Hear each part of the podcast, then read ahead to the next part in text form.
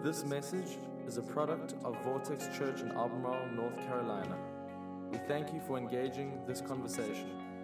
Messages like this one are great resources to help us grow, but they cannot replace being a part of a local church. If you're not actively a part of a church, we encourage you to find one near you that fits you, visit it, and get involved. And we hope this message gives life to you today. Enjoy. Well, hey there. I'm Kerry. I'm one of the pastors here, and it's my privilege to bring the last message in this series, Joyful. And uh, it's also my privilege to be able to be here, uh, be a part of the team. Um, I'm just so grateful for my pastor, Kevin. Aren't y'all grateful for him? Let's give him a hand. He and Amanda, their family, so grateful for their vision and obedience in following God and moving back here and, and starting this church. And I, it was no small thing for my family to uh, to move here and join with. And I'm just grateful to get to serve God by serving you alongside Kevin and the other pastors and the staff, all the volunteers. Um, you guys do such a great job of creating environments and spaces and loving people and pointing them to Jesus. And so, just grateful today. Uh, as we begin, let me ask you a question. Have you ever had a day that just sucked all the joy out of you? Ever had a day like that?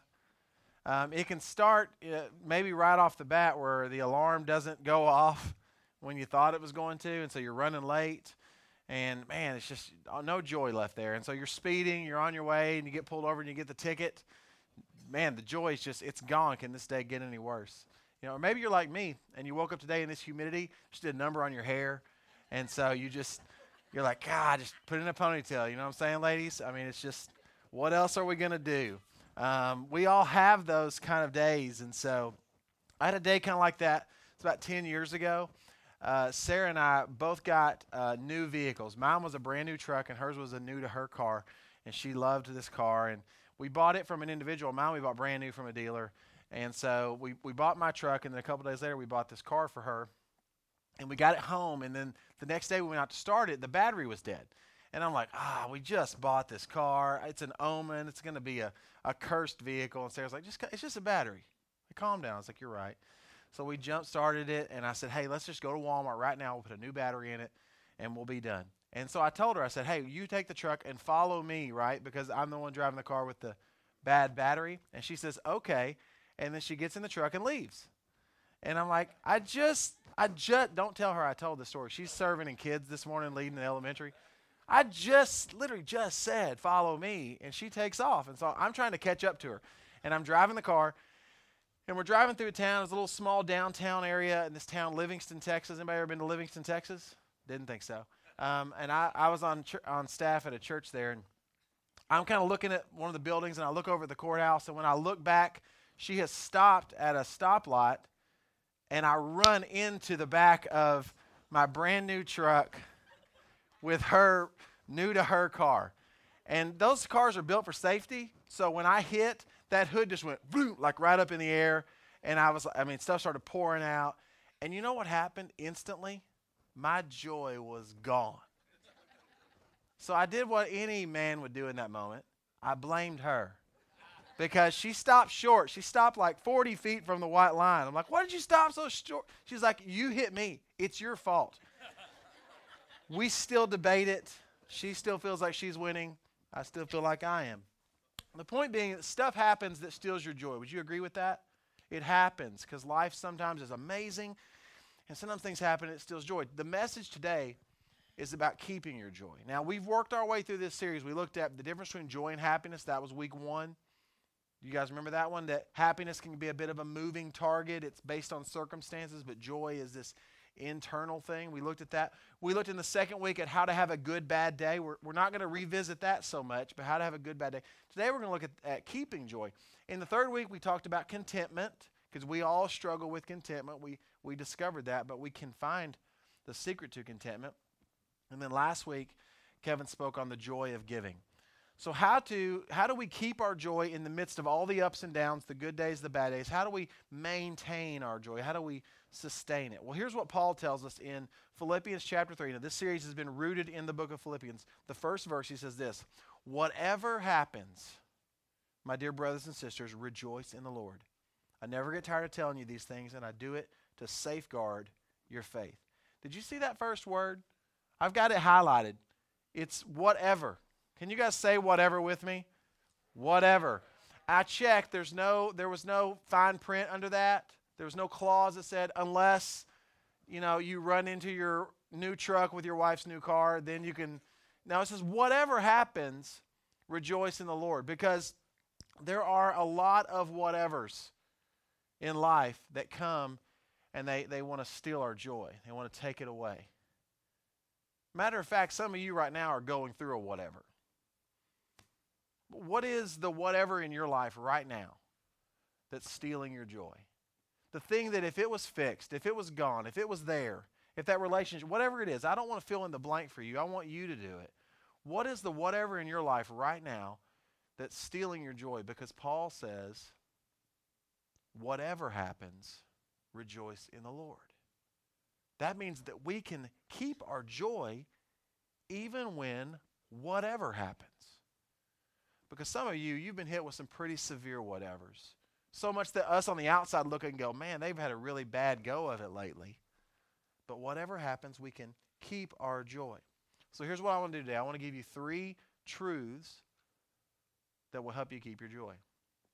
These are truths from God's Word, and if we believe them, then we'll apply them to ourselves, and they're going to help us keep our joy. And here's the first one. Let's just dive right in. God is good all the time. God is good all the time. That's the first truth. You've got to believe that. If you believe it, it will help you keep your joy. Uh, Psalm 11:7 says this: "The Lord always does right and wants justice done. Everyone who does right will see His face." The Lord always does right and wants justice. God is good all the time, no matter what's happening, no matter what we're in the middle of, whatever it is that you're in the middle of right now, God is still good in the midst of that. There's a story in the New Testament of a woman who's caught in a, the act of adultery. Maybe you've heard that one before. And the Pharisees, the religious leaders of the day, they drag this woman before Jesus. They, they want to humiliate her and they want to catch him. So they're trying to trick him. And they say, We caught this woman committing adultery. What should we do with her? Jesus says, Well, what does the law say to do? And they say, Well, the law says she should be stoned. And Jesus says, That sounds good to me. How about the one of you that's never sinned? You cast the first stone, and then the rest of us will follow suit. Now, when they hear that, it changes things for them, and they kind of realize that they weren't able to trick him. He turned it around on them. They, it says they slowly they started to drop, and we're not talking about pebbles. We're talking about big rocks like that would hurt if you get hit with them. They start dropping them, and they walk away. And then Jesus looks at her and says, Woman, where are your accusers? She said, they, They're gone. And he said, I don't accuse you either. Go and sin no more. It's an amazing story. We look at it and go, God, that's so amazing of this mercy and grace that Jesus displayed. But there's something else going on here. See, when I read that story, one of the first things I think is, you know, execution sounds a little bit harsh for committing adultery. Now, you may disagree with me, but there's a study that said that as many as 60% of men and 40% of women right now have committed adultery. Do not look around the room. There's a good chance there's somebody in here that's already actually with that high number 60 that you there's a, a better chance that you know someone who's committed adultery than that you don't with that many people if we decided we're going to start stoning all of them we might run out of rocks so you might say well that seems a little bit harsh and i would kind of think that too it seems seems a little bit disproportionate. Does that punishment really fit the crime, God? Is that really what the law? It is. It's what the law said. The law said if they were caught, but actually the law said a little bit more than that. The law said number one that if people were caught in the act of adultery, the man and the woman, both parties, were to be executed, both of them. And in this story, we only see the woman. Where's the guy? So we know it's a setup. But there was also more to the law than just that. It said that for them to be brought like that, that there had to be two witnesses, eyewitnesses, who saw it happen. That means somebody was watching this whole thing go down. Okay, I don't know. I don't really know what to do with that. Um, it also says this. It says that for them to be executed, they had to be warned in advance that if they committed this sin, that the penalty was execution. So that basically means that you've got a guy and a girl, and they come in. There's a couple of Pharisees there, religious leaders, pastors, who come in and go, and listen, I know you guys are about to commit adultery. Let's just, we're going to talk this through. Um, if you choose to commit the adultery, Uh, number one, you're going to be executed. You're going to be stoned for that. You guys, yeah, we're cool with that, okay? We're going to be in the closet watching. what the heck is that? So we know that there was actually something legally here that didn't match up. Jesus knew that too. He knew that legally they didn't actually have a case. So, what does this have to do with God being good all the time? Because if God established this really high standard, commit adultery, you get stoned for it. That seems really high. But here's what God did the standard for being found guilty was even higher. It's really difficult to be caught in the act of adultery with two witnesses who warned you in advance that you were going to be executed if you did it.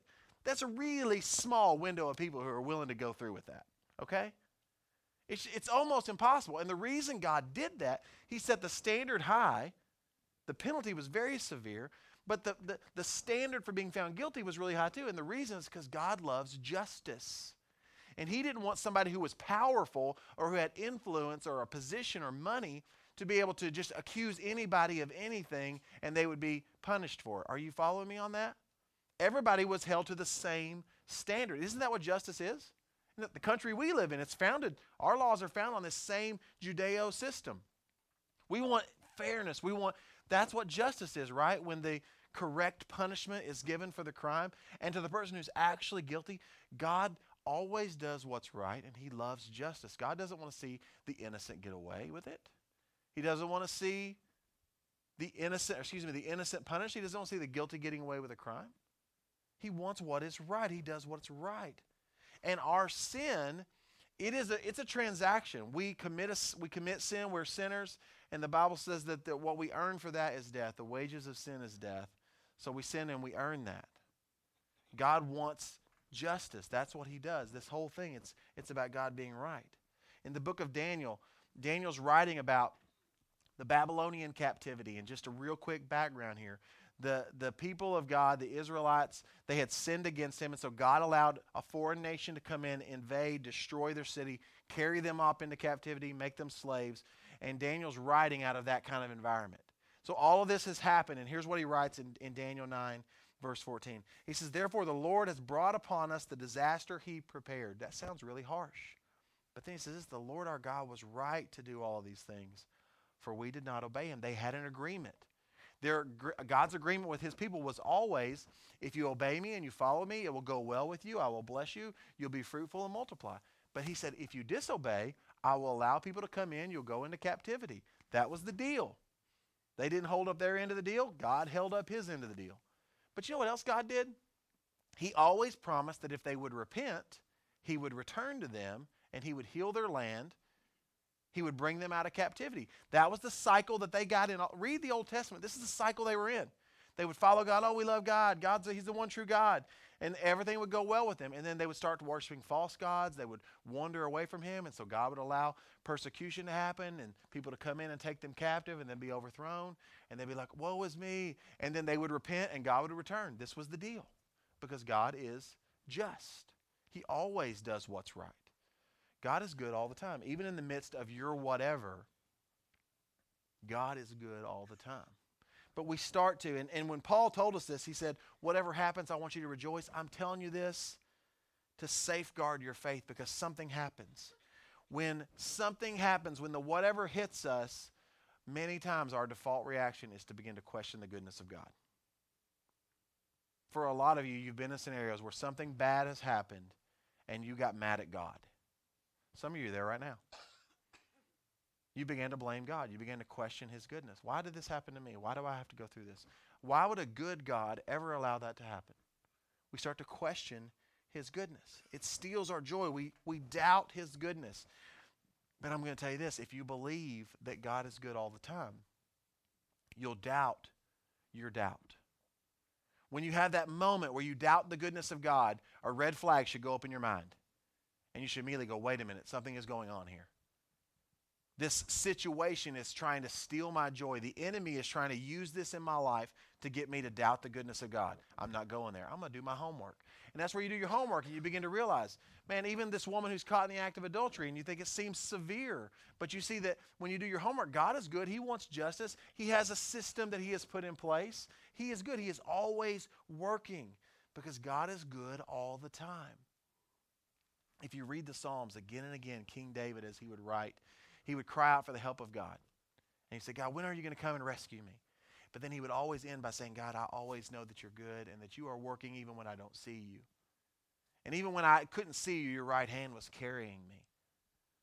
For a lot of us, we can look back over times in our life where we thought, man, this is terrible, this is the worst thing everything. Maybe we're even questioning God. But when we look back, we see He was carrying us through it.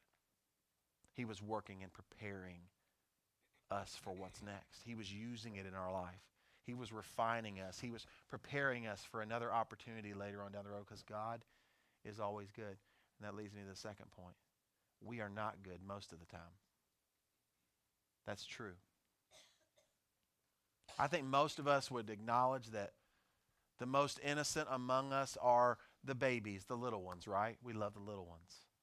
They're such sweet. They're so they're um, they're uh, you know love the little ones. But you know I have three kids and I haven't taught any of them to say mine. I, I haven't taught a single one of them to take something that wasn't theirs. I haven't taught any of them to try to hoard the good stuff. Right? If I if I give um, uh, if we have a large brownie and I put it in front of one of my sons, I'll say, hey, cut that into two pieces, one for you and one for your brother. There will always be a bigger piece, right? Am I right? I didn't teach them that. They're sinners. They're terrible little people. And how do we know that? That's not just me not liking my kids. I love them. Here's what the Bible says Psalm 51 5. For I was born a sinner. Yes, from the moment my mother conceived me. That means when they were still in the womb, they were little sinners, just waiting to get out and start wreaking havoc. But aren't they precious? We just love them. My wife and I get so frustrated, we lay in bed at night and we tell stories about them, how awesome they are. Don't you love their little face? He's so handsome.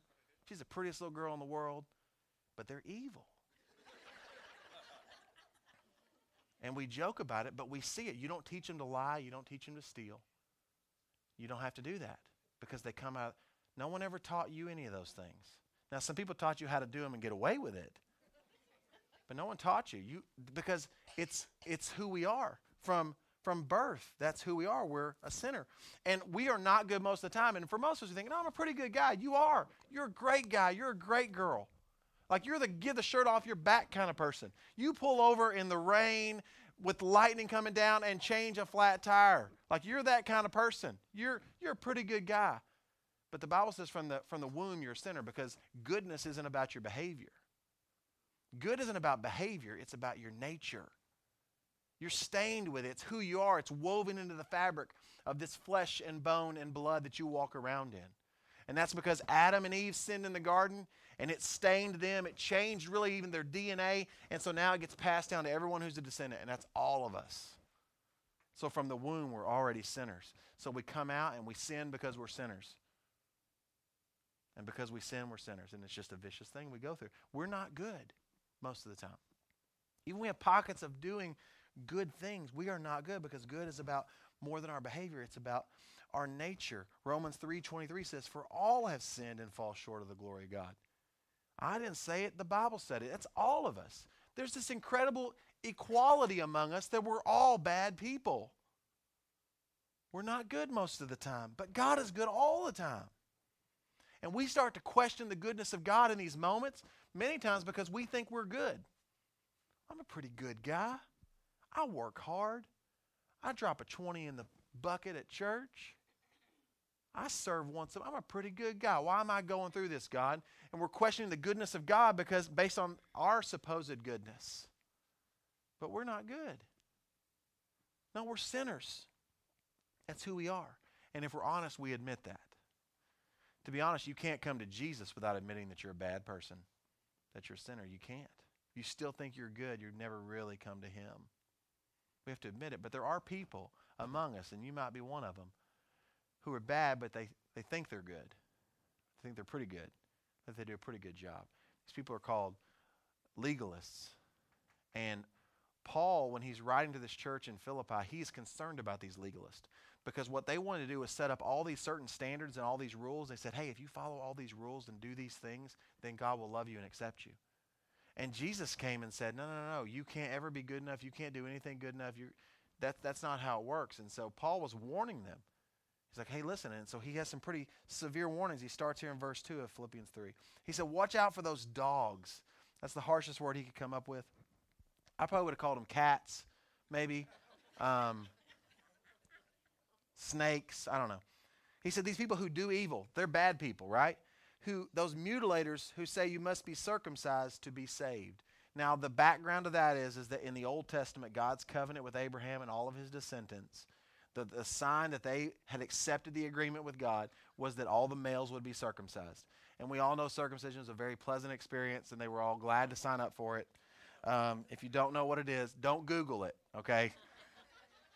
At least not with kids around. Don't Google what it is. Um, and so they, but these people were saying that now, if you come to Jesus, and these were Gentiles, these people who weren't Jews, so they didn't grow up being circumcised when they were babies. So these, they said, hey, if you want to come to Jesus now and you're not a Jew, you got to be circumcised too. And, and the, the pure gospel was it's by faith in Jesus Christ alone. So they're adding to it. And he said, you beware of these guys. They're trying to set up their own rules. Verse 3 says, For we who worship by the Spirit of God are the ones who are truly circumcised. Because again, circumcision in the Old Testament was the symbol of their agreement with the covenant. Uh, the symbol of our agreement with the covenant is that we worship God in spirit. So we're the ones who've truly been circumcised. We rely on what Christ Jesus has done for us. We put no confidence in human effort. Why can't I put confidence in, hu- in my own human effort? Because I'm not good most of the time. I'm not a reliable source for goodness. But we tend to default back to relying on our own righteousness. We start out in this life doing that. We come out of the womb and we're bad, we're sinners, but we start trying to improve our lives. We, we know that, oh, I need to stop doing that. We, we notice that even from a young age. Oh, I've got to. And so we'll spend our lives. But then many of us, we've come to Jesus, we've received his forgiveness, we realize we couldn't be good enough. I came to faith in Jesus at 10 years old, so I'm 27 years into following him. At 27 years in, I still find myself, maybe you identify with this, defaulting back to depending on my own righteousness. I know Jesus has saved me, but I still feel like I've got to do certain things to keep him from getting mad at me. So for you, that might look like I, I got to do church attendance. I got to make sure I read my Bible at least 15 minutes every day. And if I miss a day, I'm to have to read twice as much tomorrow because I got to make up and check off that box from yesterday. Uh, maybe you got a whole other list. Man, I got to stop drinking so much. I need to stop beating my wife. I need to, you know, whatever. Fill in the blank. You got this list of things, okay? And, and all that is, is that's, that's self righteousness. That's you trying to be good in order to somehow become righteous. That's what we default to. The problem with that is, is that you do not have the ability to achieve righteousness. You can never achieve righteousness. You can't achieve it, you can only receive it. Because if you're a sinner, stained by sin permanently, what makes you think you could ever produce anything that's righteous? You're not capable of it because you're stained permanently with sin. That's what you're capable of is to do everything that's going to be a little bit stained by sin, even the best things that we do. How many of you ever found yourself doing something good and in the back of your mind, the only reason you're doing it is because you look good doing it? You did something good for the wrong reasons. No righteousness there. You can't achieve righteousness. You can only receive it. Romans 10, 10 3 says this Since they did not know the righteousness that comes from God and sought to establish their own, they did not submit to God's righteousness. This legalism, this setting up rules and boundaries, that's where I don't want to submit to the righteousness of God that only comes through Jesus. I'm going to establish my own righteousness. So I've got my own standards for how I live, and as long as I do that, then I think I'm good enough. I mean, I've known people like that. You share the gospel with them, and they go, No, I'm a pretty good guy. I do this, this. They've got a whole thing. I donate to charity, I volunteer. They've got they are really, they're pretty good people. But they've set up their own. They tried to establish their own righteousness, and you can't do that. That's morality. It's it's perfectly good behavior. But it's not Christianity. Because righteousness isn't about behavior. It's not. It's not about your good behavior. Your sin isn't about your good behavior. It's about your nature because you're a sinner since birth. So anything you do has that all over it. And so Paul, in trying to establish this, he's like, listen, guys, there are going to be people who come and they're going to say you got to do this, this, and this to be good enough. But trust me, that's not the way. Trust me. If, and so he shares his story. Here's what he says, starting in verse 4. He said, Though I could have confidence in my own effort, if anyone could, I was circumcised when I was eight days old. I'm a pure blooded citizen of Israel and a member of the tribe of Benjamin, a real Hebrew if there ever was one. I was a member of the Pharisees, the religious leaders, who demand the strictest obedience to the Jewish law. I was so zealous, I harshly persecuted the church. That's the followers of Jesus. As for righteousness, and don't miss this, as for righteousness, I obeyed the law without fault. Paul said, I was, I was perfect. That's obeying the law without fault, right? He never broke any of the rules. He was Mr. Goody Two Shoes. We would have all hated him. He actually said, I lived in such a way that you couldn't even bring an accusation against me. Because if somebody said, Paul did this, everybody would go, No way. Paul, Paul would, you maybe, but Paul, no, he would never do that. That's the way he lived without fault. He said, if there was anyone who could feel confident in their own effort, it was me. He was the best guy who ever lived apart from Jesus. That's what he said. But he didn't stop there. Look at verse 7. I once thought these things, this following the rules, this being perfect, this doing it without fault, were so valuable. But now I consider them worthless because of what Christ has done. That word worthless there, the original language actually is the idea of uh, like human feces. But the original authors didn't like putting those words in there. He's basically dropping the S bomb here. He's saying, everything I did was like a pile of, yeah, compared to Jesus. It's worthless. He was, he was the best guy ever. He was the perfect guy. And he said, All of that, all I accomplished was like a pile of waste compared to Jesus. That's all I could do. And that's what happens when we get to some some level of morality, like we like we cleaned up our life, we stopped doing all those things, whatever your list is, and we're kind of, man, I'm, I'm really I'm doing pretty well right now. What do we do? We get filled with pride. We, st- we, we start avoiding some area of sin, whatever the one that's easy for you to avoid is, and then we start judging everyone else who struggles with it and looking down our nose at them. Don't we do that? And so, whenever we do achieve some level of morality, it just produces pride in us, and pride's a sin. It's the same sin that got Satan kicked out of heaven. It's a big deal. But then there's some of us that we're not on the, man, look at me, I've got it all together. We're not like Paul. We're on the other end. And I'm trying my best, and I just keep screwing up. I've got a whole list of things I need to stop doing, and I'm still doing all of them. I won't ask you to raise your hand, but a lot of us would go, That's me. And so, what do you feel in this? This legalism trying to follow the rules. You don't feel puffed up with pride, you feel slammed, crushed with discouragement. Why am I still struggling with this? I'm going to tell you this I'm 27 years into following Jesus. I still mainly struggle with the same stuff I struggled up when I was like 15, 16 years old. I mean, there's some things that God has helped me to have victory over, but the things that the devil still tempts me with, it's the same stuff. Any takers on that? It's the same stuff. So I'm not going to be able to look down my nose at you. Instead, I'm going to be looking up and going, man, I wish I could do it as good as Paul did. He always seemed to have it together. I'm never going to be like him. And we either fill with pride or we're filled with discouragement. And there's no joy in either of those. There's not. The people I know who seem they feel like they've got it all together, they're some of the um, some of the most judgmental and joyless people I know. They're not filled with joy. They spend all their time judging other people. The people I know that are crushed under the weight of discouragement because they can't get it all together, there's no joy there. And that's what legalism does. It either breeds pride or discouragement. And neither of those point us to Jesus. And, and maybe you're in the room right now, and, and I asked earlier if there's a whatever that's stealing your joy, but maybe there's an area, a sin that you're struggling with. And you know, you may have been working on this. I got to do better. I got to do better. But you keep failing and you're so filled with discouragement. What's that area for you? Man, I'm just trying to follow the rules, but they don't do it. You see, God is good all the time, but we're not good most of the time. Jesus said this in Matthew 5:20. For I tell you that unless your righteousness surpasses that of the Pharisees and the teachers of the law, you will certainly not enter the kingdom of heaven. Paul had just said, I was a Pharisee and I was the best Pharisee who ever lived. I was the, I was the poster child for Phariseeism. Okay, that was me. And Jesus says, You got to be better than the guy who was perfect if you want to get into heaven. How am I? I can't even be the perfect guy. How am I going to be? How do you get better than perfect? Quick answer you can't. You can't. Why not? Because you are a sinner from birth.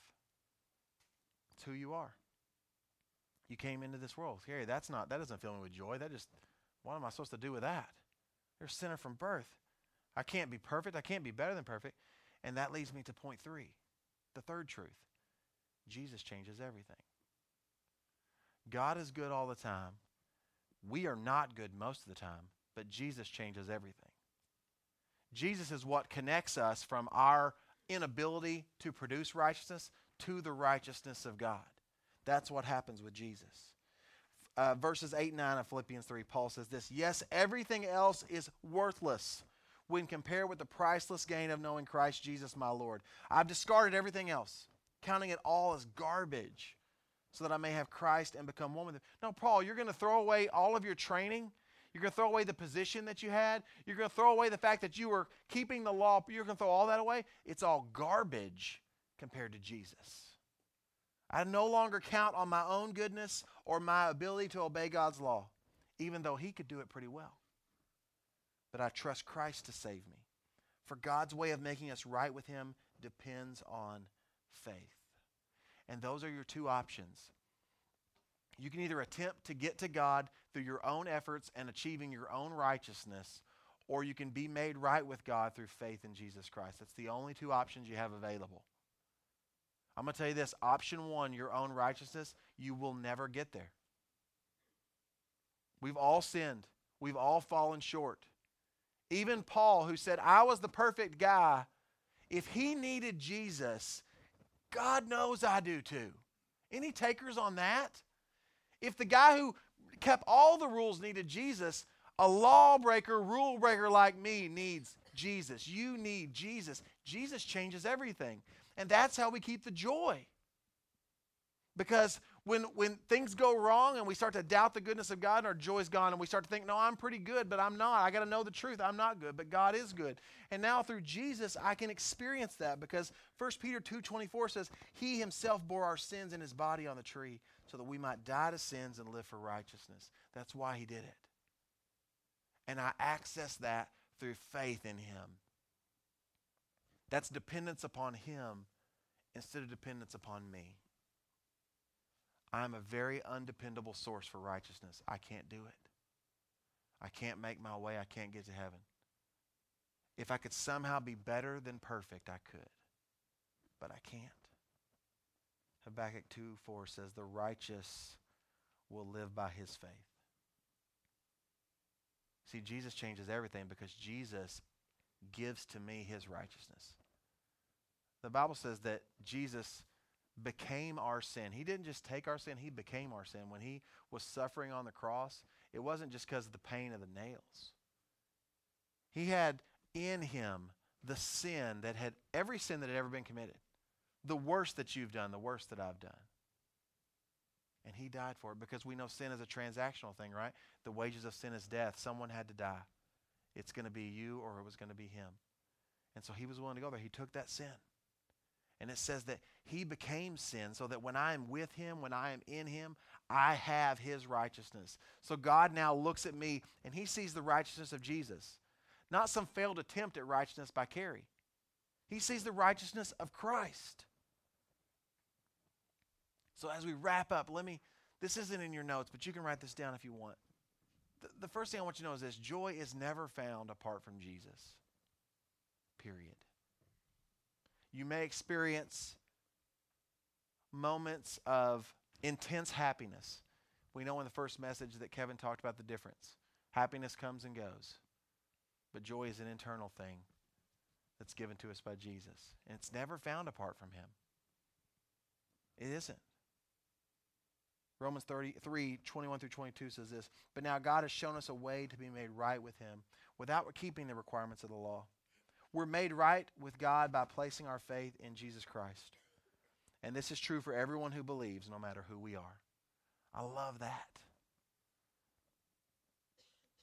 It doesn't matter who you are, it doesn't matter what you've done, it doesn't matter what you've been through. It's the same for all of us. We're made right with God by placing our faith in Jesus Christ. And joy is never found apart from him. He fills us with his joy. In John 15 11, Jesus is teaching about the, the relationship that he wants us to have with him, how close we're to be with him. And when he finishes, he says this These things I've spoken to you that my joy may be in you. I want you to be connected because I Jesus wants you to be filled with joy. That my joy may be in you, that your joy may be full. Joyful.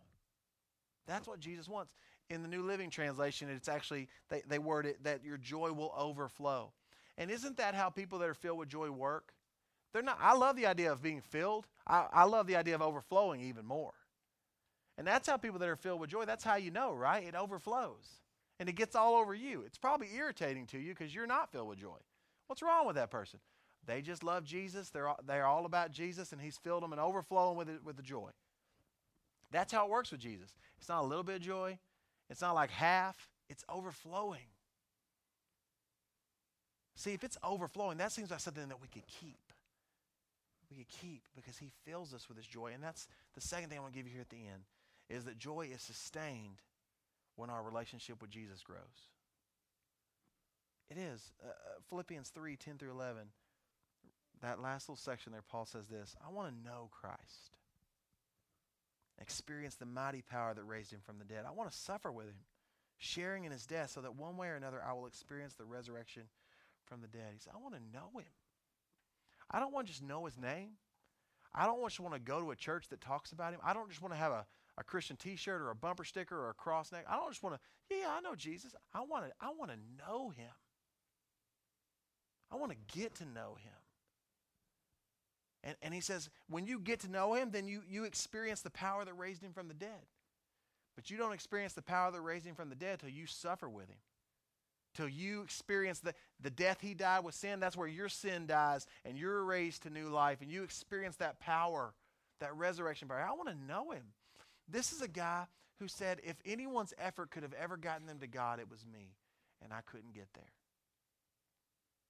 The joy is sustained when our relationship with Jesus grows earlier in that John 15 passage where Jesus is talking about our relationship with him, he said, I want you to stay connected to me. Here's what he said Remain in me, and I will remain in you. For a branch cannot produce fruit if it's severed from the vine, and you cannot be fruitful unless you remain in me. Our joy is sustained when we stay connected to Jesus, when we get to know him. Carrie, how do I do that? That's why he's given us the Bible. The whole thing's about Jesus. It's, it's, it's pointing, from, even from the beginning, our need for him. And it worked all the way through of how God worked with his people. And it's all pointing to where Jesus arrives and he changes everything. And then you read the New Testament, and it's everything that happened after Jesus came and shook things up and changed the world, and how his, his followers went out and changed the world and took the gospel to the ends of the earth. It's been imparted to you and me. You look at the end, it shows about him coming back and taking us home. It's all about him. We read it, we get to, he's revealed himself to us. Show us who he is, what he's like, what he loves. We remain in him, we abide in him. And when we do, he fills us with his joy. I've been through some rough seasons of life, probably not as rough as what you've been through. I know this, I was always filled with joy when in the middle of that I stayed with Jesus. As soon as I started stepping back and questioning his goodness, the joy was gone. As soon as I started trying to depend on my own goodness, the joy was gone. But when we remain in Him, He changes everything. He changes the way we see our situations. He changes the way we talk about them, the way we walk through them. You've seen people like that going through rough seasons. They're still filled with joy. You're like, how do you do that? It's all through Jesus. Staying with Him. So as we respond, I want to give you a a chance to respond to what God's speaking to you about in your heart right now. So would you pray with me? Uh, we just we bow our heads just to focus. No one's looking around. They're, they're not worried about what you're doing, but, but God is. God's probably been speaking to your heart during this message through His Word. And He wants you to respond in some way to that. Maybe it's that today is the day that you need to give your life to Jesus for real, all of it for the very first time.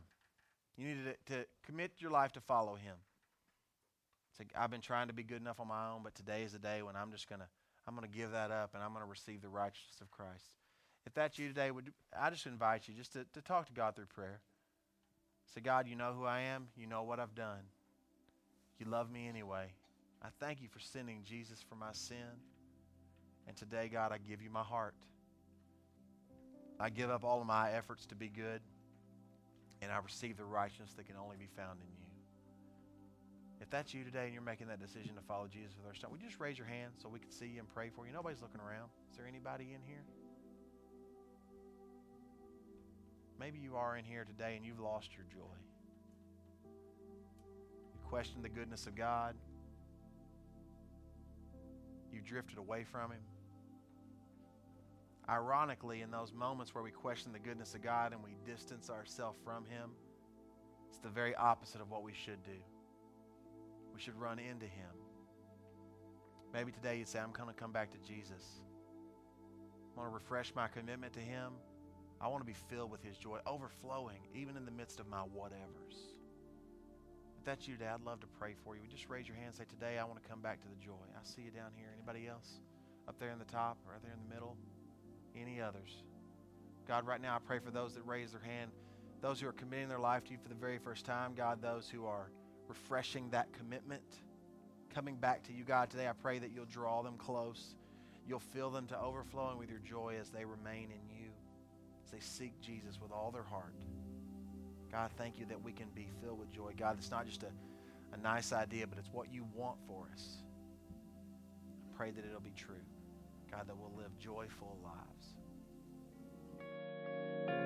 Thanks for listening. This podcast has been a production of Vortex Church in Albemarle, North Carolina. For more information on our church, we encourage you to visit us online at vortexchurch.com.